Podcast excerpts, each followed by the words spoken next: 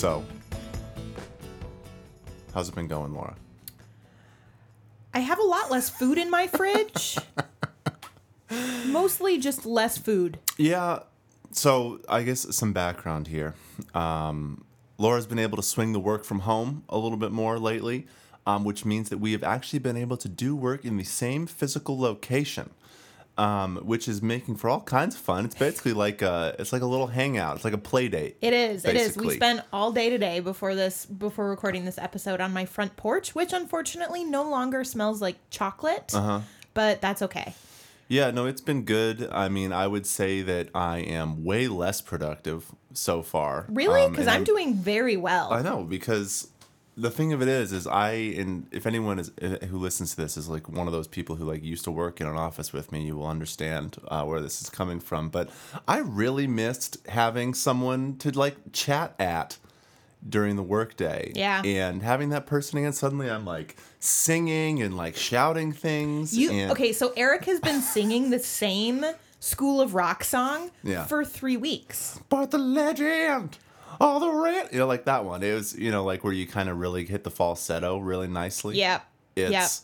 I will never understand that you sing constantly when you're working, but you will not sing in the car, no, no, no. not on road trips. There's a time and a place. Um, and it's not the car. no, um, no, but it's been good. I would say we're not sick of it yet. It's been this is like day three Yep, of actually being row. able to be in the room with each Yep. other, which I would say is good for like problem solving. Like something comes up, we can like, hey, quick, like confer with a colleague about it. But like um, every other time, It also means that none of my leftovers go bad, yeah, which No, I there's been a really lot of- appreciate. Yeah, it's um I don't know, I would say it's going really well for me. As you Yeah. might- like, With the singing and the not working and yeah.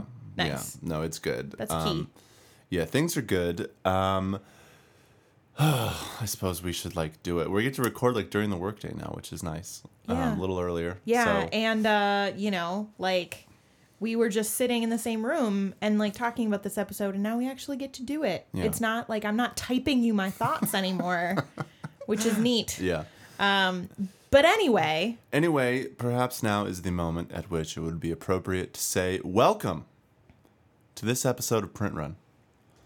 My name is Eric Kane. With me, as always, is Laura Zats. Say hello, Laura. hello everyone. You know, the other day, um, my mom, who's like, you know, coming out here to help me with wedding stuff soon, she said, "When do I get to meet Hello, Laura?"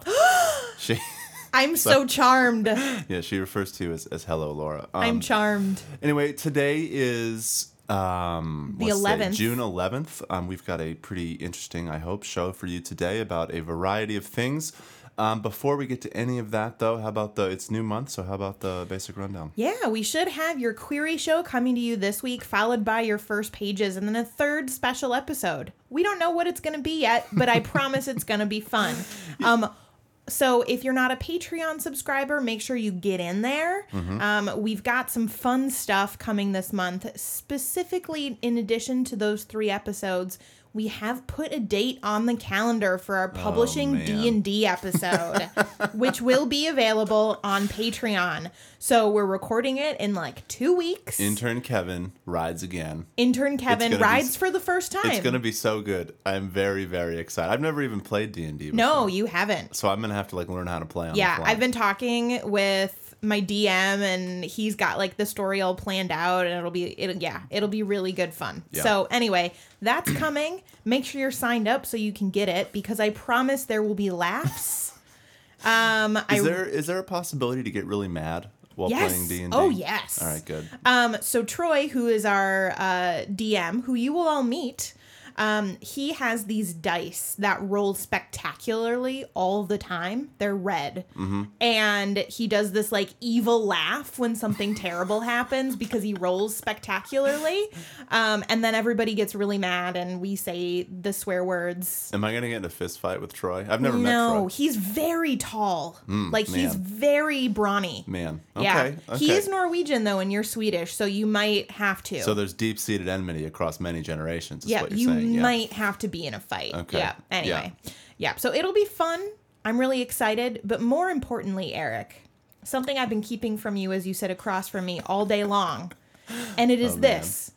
Bats. Bats. Bats. What do we got? Tell me. Like not I know I know not baseball bats because you went to a baseball go game. To, I did go to a baseball game yesterday. Your most favorite thing. And real quick on that, we I found a pair, a father son pair, wearing matching jerseys, and the dad's his jersey said father, and the kid's jersey said son. So like every time I come on here and make a baseball book joke, know that they're all actually real, and it's like all happening. Like in Were they at the twins jerseys that had father and yeah, son they were on the like back? Mm. custom Minnesota Twins jerseys, father and son, just dad and because like the real players at the baseball game is that generational drama. yeah. Yeah. So I spent ninety dollars on a Saints, which is our uh, minor league team, a Saints jersey Mm-hmm. Yeah. because I went for Stranger Things night, and they had jerseys that were upside down, like you Oh. were in the upside Oh, down. So all the fun, font yeah. is upside down. So I bought one of those because I just like. I don't know. I had had two very large beers and I thought it was a great idea. It was a great idea. And now I just have this like gigantic baseball jersey that says Saints upside down and backward. That's incredible. I actually Yeah. want one of those. yeah. Yeah. I'll show it to you. I'll show it to you when we're done with this episode. Yeah. Mm-hmm. But anyway, back to the good bats. Um, I just found out that in Portugal there are these two libraries, and they're both from like the 1700s, Mm-hmm. where the the windows are open, right? And you think that like a library that's that old Yeah. right would you know be very tightly controlled in terms of climate for all of the books and You whatever sort of picture it being kind of musty, you know, Yeah. like tight windows. Yeah. yeah yeah yeah so anyway um the librarians in this specific set of libraries have this job which actually so like i do you often feel like really sad that you didn't become a librarian Yeah. because I do that all the time too, but this actually helps me feel good about my life choices. Okay. Because the librarians there are essentially like zookeepers. Um, so what they do is every night they lay this like animal skin fabric over all of the tables and all of the chairs Oh my god. every night uh huh. and then they leave and then during the night bats come in through the open windows and theoretically just like eat all of the bugs that could harm the books What? but it seems like like you know inclement weather and like bat guano would probably hurt the books just as much anyway so in the morning when the bats are gone Uh-huh. because they left to like go get water or something i'm not sure if they actually sleep there who Yeah. knows um then the librarians come in and instead of like shelving books Yeah. or like you know doing card catalogs or whatever i know people don't do that anymore but you know what i mean Right. they like clean up the bat shit all over the floor like that's their job as librarians for the last 200 years I just can't believe that. Like, who came up with this? You know, this is one of those things where, like, I feel like an accident happened, and then, like, the employee, like, thought for sure he was gonna get fired. He like came in, and like, well, shit, I let all the bats into the library, now I'm screwed. and it like turns out it's like his boss. It's like, charming. yeah, his boss like opens up the first book, and like it's not ruined, and it's in fact free of bugs because apparently there's like a bug problem in this library. He like he like gets promoted or something for accidentally letting the bats in, and now he's like the king zookeeper of all of Portugal or something. Um, the this king is- zookeeper of all of Portugal. no one take this. This is my new screenplay. Um, the best part about this story is that the animal skins that they use to cover like all of the furnishings are from uh, animal skins from Imperial Russia. So like they use these like fancy antique Russia animal skins that are just you know after 250 years just covered in bat shit. Um, Wow. I don't know. I'm just I'm I'm charmed. This is actually an open call too. I want to hear about any other just insane library shit going on. Like Yeah. whatever. So if you happen to know of anything like this or anything else that were like some libraries just doing some crazy thing to like keep the books alive in the manner of their please uh, choosing, please send it to us. We want to. We'll like, I don't know. We'll tweet it out or feature it or something. But Yeah. this is like, I don't know. Except for sending me links about the Library of Alexandria because I am constantly sad about that. Yeah. I'm oh, always well. sad about Alexandria. Anyway. Anyway. So that was just my little thing. I saw it and I've been like sitting on it all day and I just like haven't told you because I was like, we're gonna record Eric hearing about me talking about bat guano. It's I just can't. I mean, what? How does the bat guano not ruin the books more than getting rid of the bugs? I don't know. Maybe most of the books are not paper. Maybe most of the books are like, you know, like parchment or something. Hmm. I don't know. Like who knows? Don't we have a better way of killing bugs? I'm sure. Yeah. I'm sure, but you know what? The bats are charming. It's kind of like that um that bridge in Austin where like every night at sunset, like three million bats come fly out and around, and it's like this Yeah. big tourist thing, but it Yeah. smells horrible, and it's just like a million bats living under a freeway. Um, yeah. Maybe it's like that. It's like my nightmares. Yeah. This is, this is good. anyway, moving on. Yeah. so So we uh, we talked a little bit last week about Book Expo, or as we um, are rebels and are calling it Book Expo America because they dropped the America. Um, so it turns out that in an address, uh, in an address during Book Expo, Len Riggio, who is the chairman of Barnes and Noble, gave this big speech, right, where he was mostly talking about how like he, uh, he- about like the American Booksellers Association and like indie bookstores and about how like it's actually a good thing and we don't want to put you out of business. Ha ha ha ha ha ha. Right. Like if you exist, then people will still come to us, kind of thing. yeah. But he said something really interesting kind of at the end of his speech. Um, and he was talking about how the rising price of books, like actual physical copies of books, are an impediment to like how many people are reading. Yeah. Um, And so the and actual specifically which yeah. kind of people though? Yeah. So so the the exact quote for him um, is today the average paperback costs two and a half times the minimum wage. When I started, it was one half the minimum wage, and then you know he keeps talking or whatever. Um, and so like specifically, he's talking about how the rising price of books are an impediment to increasing the number of poor readers. Yeah, and then by like proxy, the just number of readers in general. Like he's kind of bemoaning book sales in general, and he's saying that the problem here is that the books are now far too expensive in relation to the minimum wage. Yeah. And It's worth mentioning here that those figures are incorrect. Like, well, we got we got like one of those like econ takedowns. right? Yeah, yeah, one of the economics takedowns from from somebody else post this address. But so even though the numbers are wrong and it turns out that like books haven't increased, you know, fourfold with regards to the minimum wage, like it brings an interesting idea here because I think it's I think both of us would agree that yes, indeed, the cost of books are very high, particularly you know for people who are um, who are living in poverty. Yes. Like spending twenty dollars on a brand new book, like that's a lot of money. And like in yes, absolutely. And often it's way more than 20 for like a hardcover. So setting his, you know, his bad math aside, you know, like we said, it kind of, you know, by placing these two things next to each other, he sort of does a poor job of um, you know, talking about, you know, both the minimum wage and the cost of paperbacks, especially in relation to each other, as um, this Thad McElroy, you know, article, um, you know, discusses. But his general like his eventual conclusion is something that I think is worth examining, which is this idea that you know the book is too expensive for poor consumers, and I think that most people, you, you and me, you know, we were kind of talking about it, and it seems like we agree that that's true, right? Like in a lot of ways, and as, as you think about publishing in general, it is too expensive for poor people, whether it's people trying to get into the industry, whether it's creators, you know, trying to find a footing by getting paid for their writing. And here on the consumer end, you know, people actually trying to purchase the product that's created. But what he does when he places these things next to each other, and especially given his position as someone in a leadership spot at Barnes and Noble, right? Like you can sort of see what he's arguing, which is books should be cheaper. You know, we should be able to price these much lower so that we can sell more of them to more people. Like how Amazon does. Exactly. And what it ends up doing is it's I feel like it just solves the problem the wrong way. You know, if the if um, the minimum wage had grown, you know, with the rate of you know labor productivity, it would be well over nineteen dollars, which suggests that um, you know labor is being undervalued. All right, so like really the problem is not that the books are too expensive on a broad scale; it's that the people, it's that the minimum wage is too low.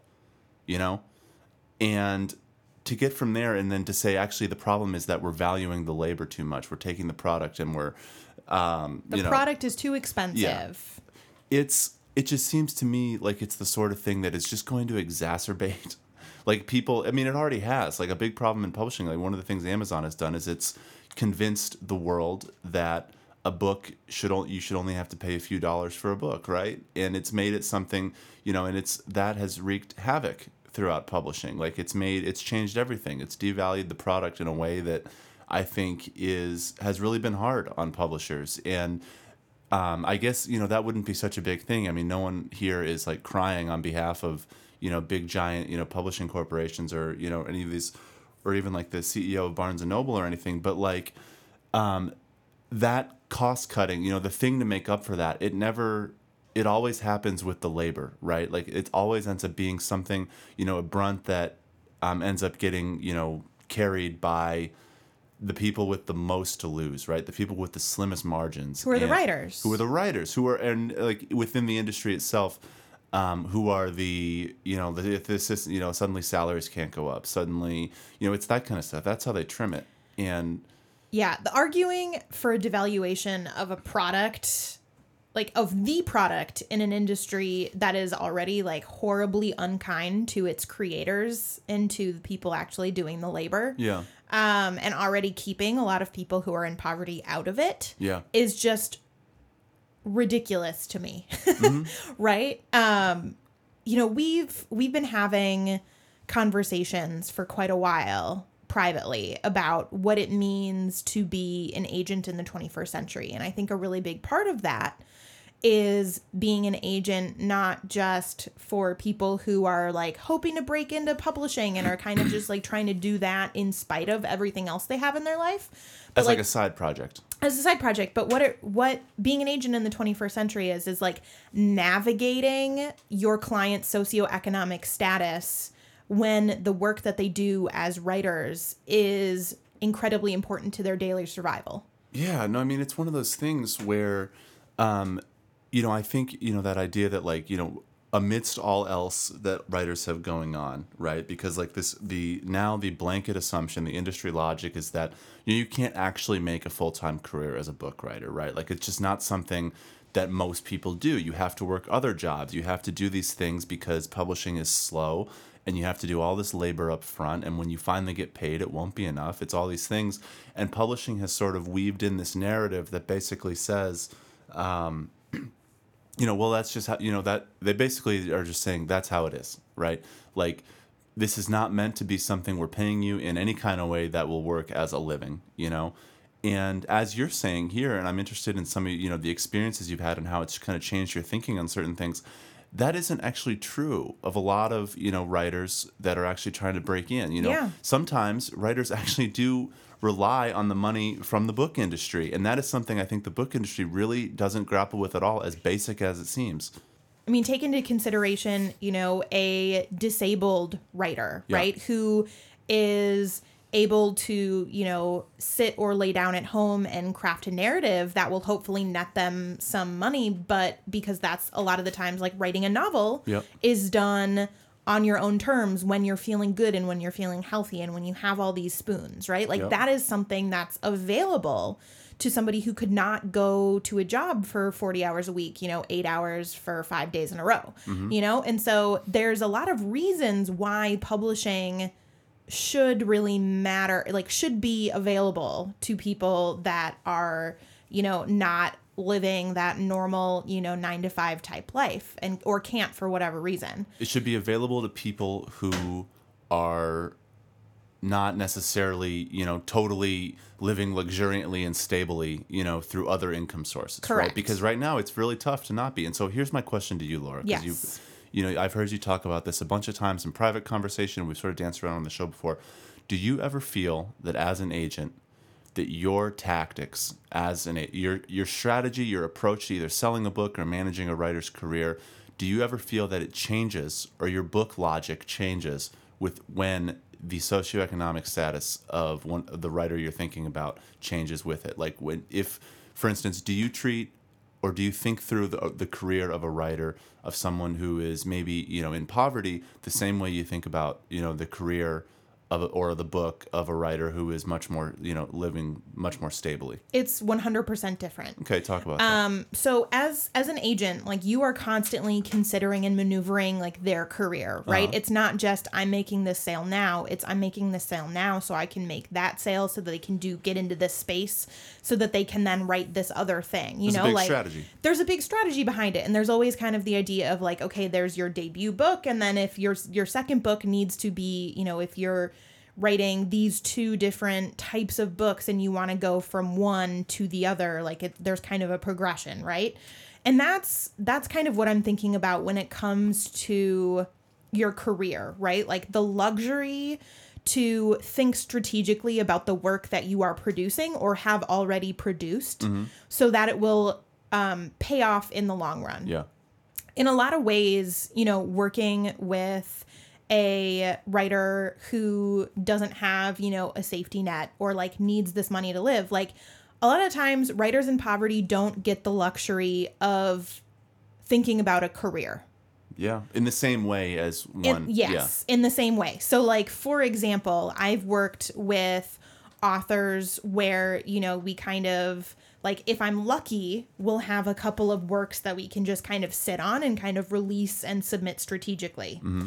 Um, a lot of the time that involves just sitting on something that could feasibly make them money for several you know for several years. Just like sitting on you know what could be tens of thousands of dollars Right.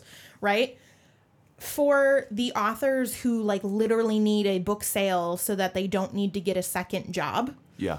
Um and you know like depending on making sure that those those payments come in you know every 3 4 months every year. Yeah like a lot of the time i you know have submitted those projects in an effort to get them paid so they can keep producing so they don't have to like take another position or take another job but what that ends up being is it's kind of like you don't get to save that for later so it ends up kind of I don't want to say being a detriment to their career, but it becomes a detriment to the larger plan. Well, it's I think yeah, and that's fascinating because like it's I mean that kind of maps across financial thinking, you know, in non-publishing ways too, right? Like if you're, you know, if you're less stable or if you're poor, you have to think more day by day. You don't get Yeah. to have, you know, as many big long-term plans, you know. And I just look at um like when we talk about writing advice or career advice, you see this online a lot, whether it's agents tweeting or editors or like anyone who's like sharing publishing career advice Yeah.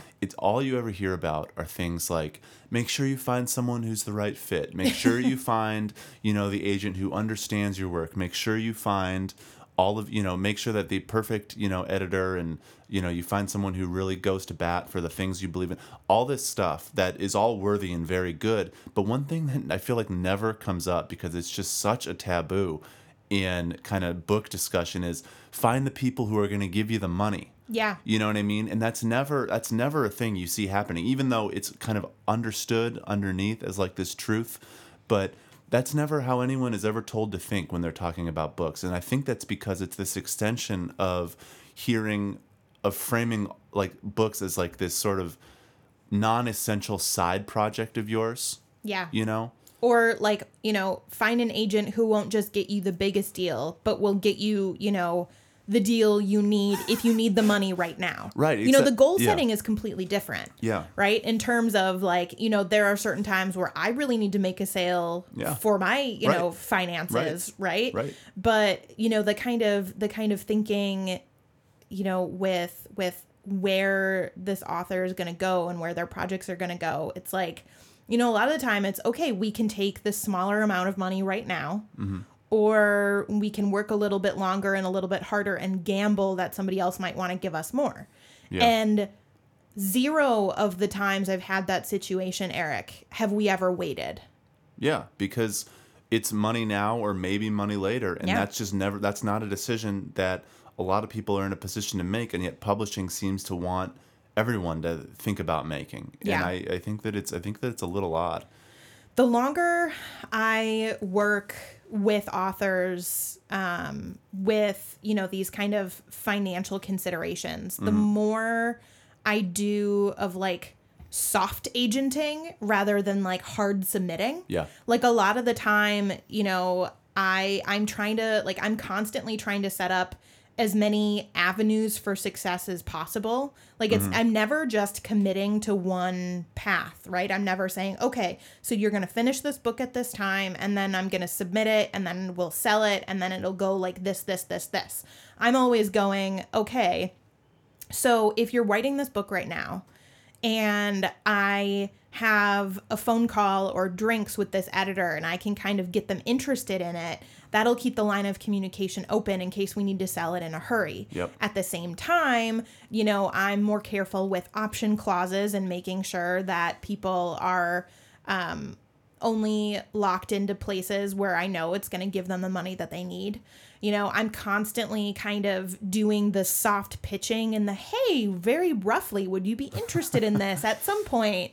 You know, rather than here is a book I am selling. Now, so so some of that is just good agenting, Well, right? sure. What you're describing there is, I think, you know, part of the tricks of the trade, right? Like Right. it sounds like you're doing a good job, but one thing that I feel like it's specifically useful here is because it kind of makes things go a little bit faster. You know, it Yeah. sort of has this means of, you know, bec- and it feels sort of essential. Like you have to be able to have options because, you know, at some point, it's you're gonna just have to get a sale. And you know i don't know i have a lot of clients who um, at least you know i work in nonfiction right?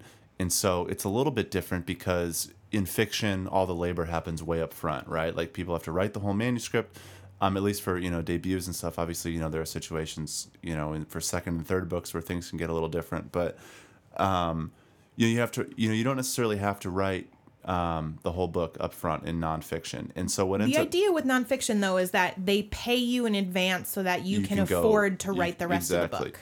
Which is interesting. But one thing that happens a lot I've noticed is I work with a few different um, academics. Mm-hmm. Um, yeah, I'm just like doing a mental count in my list. It's like three or four, I think. And, you know, academics are, you know, that's not necessarily, depending on your spot, that's not necessarily a lucrative place to be either. You know what I mean? Like, adjunct professors or like professors who are trying to find you know a real tenured position or something. And a lot of things that the, you know they say is it's it's less it's not necessarily about the money from the publishing but it's you know i can only be considered for this promotion that i need in order you know from the academic mm. institution i'm out if i have a book deal or if i have you know a certain sort of benchmark hit with my writing. And so you know one of the things you know that i recently navigated with a client was we had this offer from this press and the question was are they going to be able to publish this book in time for my author to um, be able to use that publication in an application for promotion they need so that they could pay for this thing that they had no idea you know like they just had you know people they had this expense and it's like they needed it now and the only way they were going to get it is by getting through this other realm and like it's the same sort of idea. I mean it's um, you know slightly different but you know the need for money which is a fundamental need that every person has, you know, here, and it's something that um, it just it feels like it's so often pushed aside, and I think that's especially true in fiction because there's like, I guess like I've always felt that it's just kind of patently absurd that you have to like write a whole novel before anyone looks at it to decide if it's good or not. you know, like I understand that's obviously Yes. a fundamental truth of that's a fundamental truth of the industry that's not going to change. I'm not But it's still a lot of labor. But just on its face, like think about that. That's absurd, right? Like and you talk about like writers needing, you know, having to decide whether or not to get second or third jobs. Like writing a book is a job, like in terms of man hours, you know, I mean, it's that kind of thing. It's, and if you're doing it in a professional realm, and if you're then, uh, you know, at a level where you can be compensated for having done it at a professional level, the idea that you would have to go that long without, um, I don't know, like I've always found that part tricky, and it definitely doesn't play in to helping anyone who might actually need to get paid from their writing, you know? Yeah, that I mean, it, it it I've been thinking about this a lot this week because um Penguin UK has announced that you know, if you've been seeing Lionel Shriver Mm. like shrieking online, it's because she, uh, you know, like the human version of this the shrieking eel. Um, she's been she's been yelling at Penguin UK for having a goal that you know in the next couple of years they're they will be publishing this you know authors that will then kind of reflect what society is in the UK. So like certain number of immigrants, certain number of people, you know, certain abilities and pe- and um, socioeconomic statuses and and you know ethnicities. So, um, like how do you do that as a publisher when the way that the business works like keeps some of those people out? Yeah, no, I mean, I think that what's interesting about that point is, you know, those sorts of initiatives, you know, and like that idea, you know, like when we see we see this kind of framed always as an editorial acquisitions issue, these representational things, right? Mm-hmm. Like it's always, well, the problem is that editors aren't buying diverse enough books, they're not buying from enough different types of backgrounds, and that's true, but a lot of this is a structural issue that doesn't have actually anything to do with editing Yeah. or editorial decisions. It's about it's about just who can actually sustain themselves to actually be a part of this. And I find that part to be very under discussed and very um, maybe even more pervasive. Like a great way, at least at least for me, like a great way if you're really deeply interested in um, you know increasing representation, especially um, from um, you know poor people or you know communities that don't necessarily have just the capital lying around you know so that you can go like spend time on you know after your strictly one 40 hour job you know to go write your book. Like the way to do it is to change the model so that people can actually use it as a means of getting paid for their labor and it's just not the case right now. And i don't know i think that you know like going back to you know this guy wanting to kind of devalue the book I guess I just game that out in my head, and the way that publishers who are already strapped for cash are going to make up for that is they're just they're going to cut advances, they're going to cut ro- you know they're they're going to do things that push that saving onto the people they've already decided don't necessarily need to be treated like full on you know laborers in the you know in the ecosystem, and I don't know that that sort of bothers me and that's what that's why I think that he's kind of worth pushing back against a little bit in his thinking. So I have a question for you, Erik. Yeah. With with nonfiction, kind of beyond those academics. Yeah. Right. So for for all of the other people on your list that are writing nonfiction, Mm-hmm. How would somebody, you know, because like theoretically, you're just selling the book on a proposal and you know some sample chapters. Sure. Right. So it's not just that they need this money to live; it's that they need to this money to live and to finish the book. Yeah. How would that change your strategy if you're working with somebody who like needs the money right now? Well, one thing, I mean, you have to get a little bit more bullish on advances. I mean, one Yeah. thing that always ends up in, um, you know, publishing discussions um, or in contract negotiations in nonfiction is this idea that you're barely even covering the costs to write the book. You know, like I, you know, I have this author, for instance, you know, who, you know, his is um, he's writing a book, you know, kind of in the Middle East, and he has to travel around, and that costs money and things like that. And um, you know, in conversation with his publisher, I remember at the start, you know, part of our advance negotiation involved the fact that yeah, you're giving him some money, yeah, you're paying up front some, but what you're all you're really doing is covering his costs to even write the book at all. It's not as though he is it's not as though this is a profiting it's not as though he's like making a ton of money, you know, off of this advance, you know. All you're doing is like it's like paying simply for someone to show up at work, you know, Yeah. like you're just cover rather than actually giving them money beyond that that they could actually then take home and use for other things. And this isn't even just like a salary either because you're paying them for their travel, but Yeah. that money, like they don't get a cent more until they've already paid that money back to the Yeah, publisher. exactly. Which, I mean, which we can talk about, you know, like the signing bonuses versus just royalties. Right. Because there's this idea Right. of like, you know, with publishers, you you know, you can't give a fifty thousand dollar advance because we just don't have that money in the budget. Yeah. But like you get that back if you do like if Exactly. if I mean of course it's a big if if the book sells and you Yeah. know all of that, but you know like there are like that that's not like if you have a successful book and you are a publisher you will at the end of the year, you know, if you, all of your books are successful, you will have only profit Yeah. right? Like it's not like you just like gave people money and then they made you money. It's just you're just loaning people money. Yeah, in terms of yeah, with regard to author relations, but obviously there are other costs Sure. for things. Yeah, like, of course. But no, yeah, you're exactly right. Like, and because what they're actually saying is, um, you know, it gets at that idea of like earning out, right? Like a publisher doesn't want to pay more than they think they can sell, but they never talk about it that way. They say it like you say, like we don't like the fallacy of we don't have that in the budget is wrong because it's um, we're talking about an arrangement where for every dollar you're getting 85 cents and the writer is only getting you know 15 you know like something like that and then from there If you're lucky. right and so it's i don't know it's to me it just gets back to that idea then we've talked about this before like who does the publishing industry think is expendable and who does it think of it as actually in the industry and who does it not you know? And the people in house you know some of them are you know treated as um, you know inexchangeable or um, irreplaceable or things like that but writers are definitely still not one of those people. And the problem there if you're interested in things like changing the sorts of book like if you actually have an editorial concern about what sort of books are getting made is this is where it comes from. And like you know one other thing that always ends up happening you know in these discussions about you know diversity and like initiatives to kind of increase the range of voices is poor people are never brought up.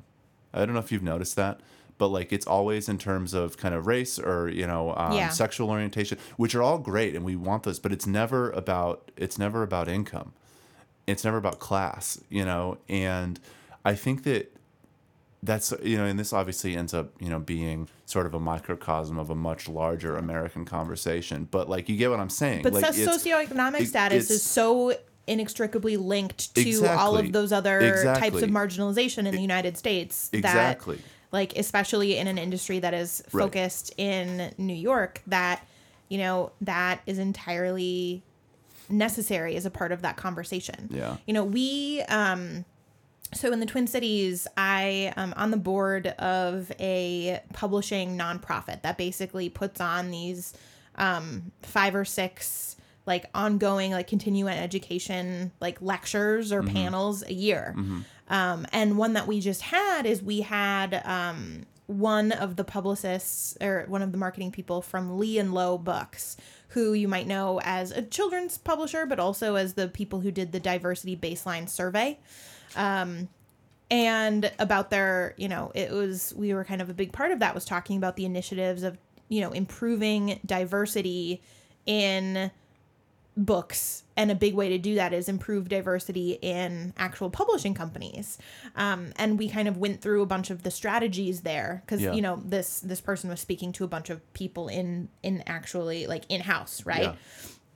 so the strategies had to do with like you know removing a university requirement for employment like a university um, degree from from employment requirements which you know is very oftentimes related directly to socioeconomic status Oh, of course it is. And of course it is. Especially with regard to who publishers hire from, which is like mostly just like New York schools or like Ivy League inst- places that they can, you know, those like sort of class signifiers that, you know, like what makes an Ivy League education actually useful is it gets you in the circles with other people who like Ivy League educations. You know what I mean? Like it's, it has very little to do with what you actually know, you know, and so Yeah.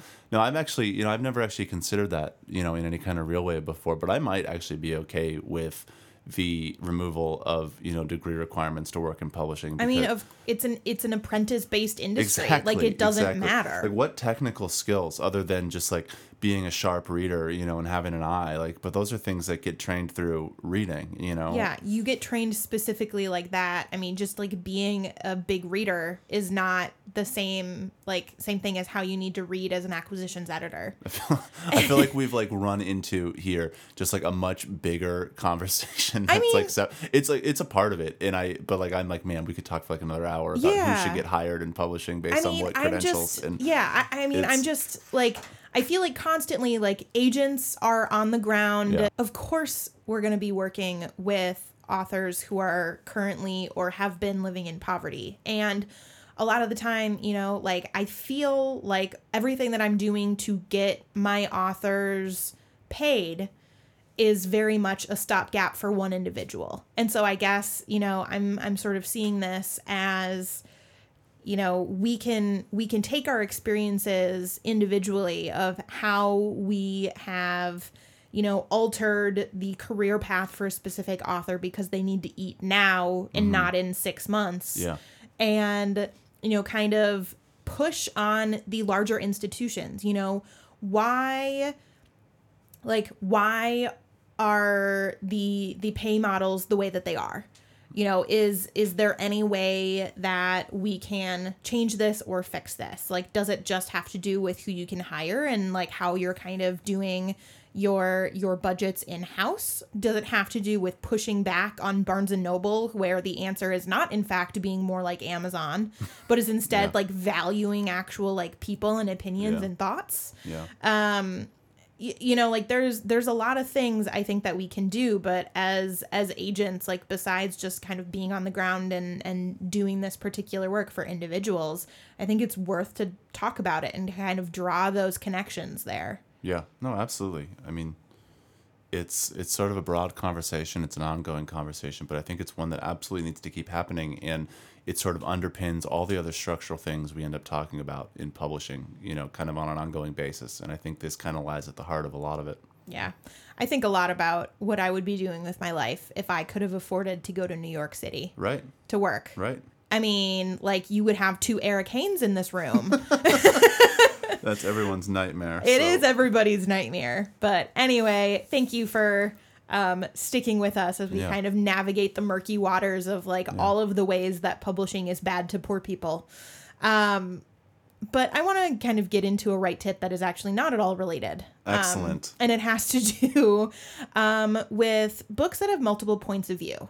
Um, and this this isn't just for you know first person books where you've got three different you know heads that we're in, but more of like that that can be a factor, but it's more of like when you have multiple people who you're following, like multiple people who have main plots and storylines within your book, right? They can be linked, they can be less linked. Um, but one thing that I think that people get lost on when they're writing multiple POV is more like the consideration of who gets what part of the story has to do with who can tell that part of the story better and it's less mm-hmm. about the actual balance of the story. Yeah. So like if you have three points of view and one of those points of view gets 60% of the airtime and the rest get, you know, 25 or 20 each, you know, that is going to tell you tell the reader a lot about who to care about and who to really trust mm-hmm. as readers. Um I you know, I just finished Children of Blood and Bone and there's, yeah. you know, there's the the one main character and then there's two more POVs and one of them is, you know, you're meant to not necessarily trust that one. And I think because that person has a lot fewer pages where it's in their head, that trust doesn't form. You well, know, it stays gone. Yeah, no, I think that's really that's really interesting and good. And it sort of gets at that idea of like the act of reading is one of empathy, yeah. right? And so the more time you spend in a certain perspective, the more you're going to be able to sort of um, you know care about that person you know you know from that particular viewpoint it's going to feel much more easy to empathize yeah. know? and there's also implications in terms of story right? You know if you're following one person for most of the story like we're going to end that book thinking that the story belonged to them and that the other people were just there to serve that original character. Mm-hmm. Um, and so really like really think about that balance. I know a lot of people use like sticky notes or some other like technology where they can, you know, color code it and keep track of who's talking when and how and why that is. Um, and this is not at all to say that everybody needs to be equal. You know, all POVs need to be equal, but it does mean that like if they're not equal, you should know why. Yeah. So, anyway, that's your right tip for the week. Excellent. Um, thank you so much for joining us for this episode of Print Run. Remember to stay tuned for queries this week on Patreon, and we will see you for our regular free episode next Tuesday. Bye.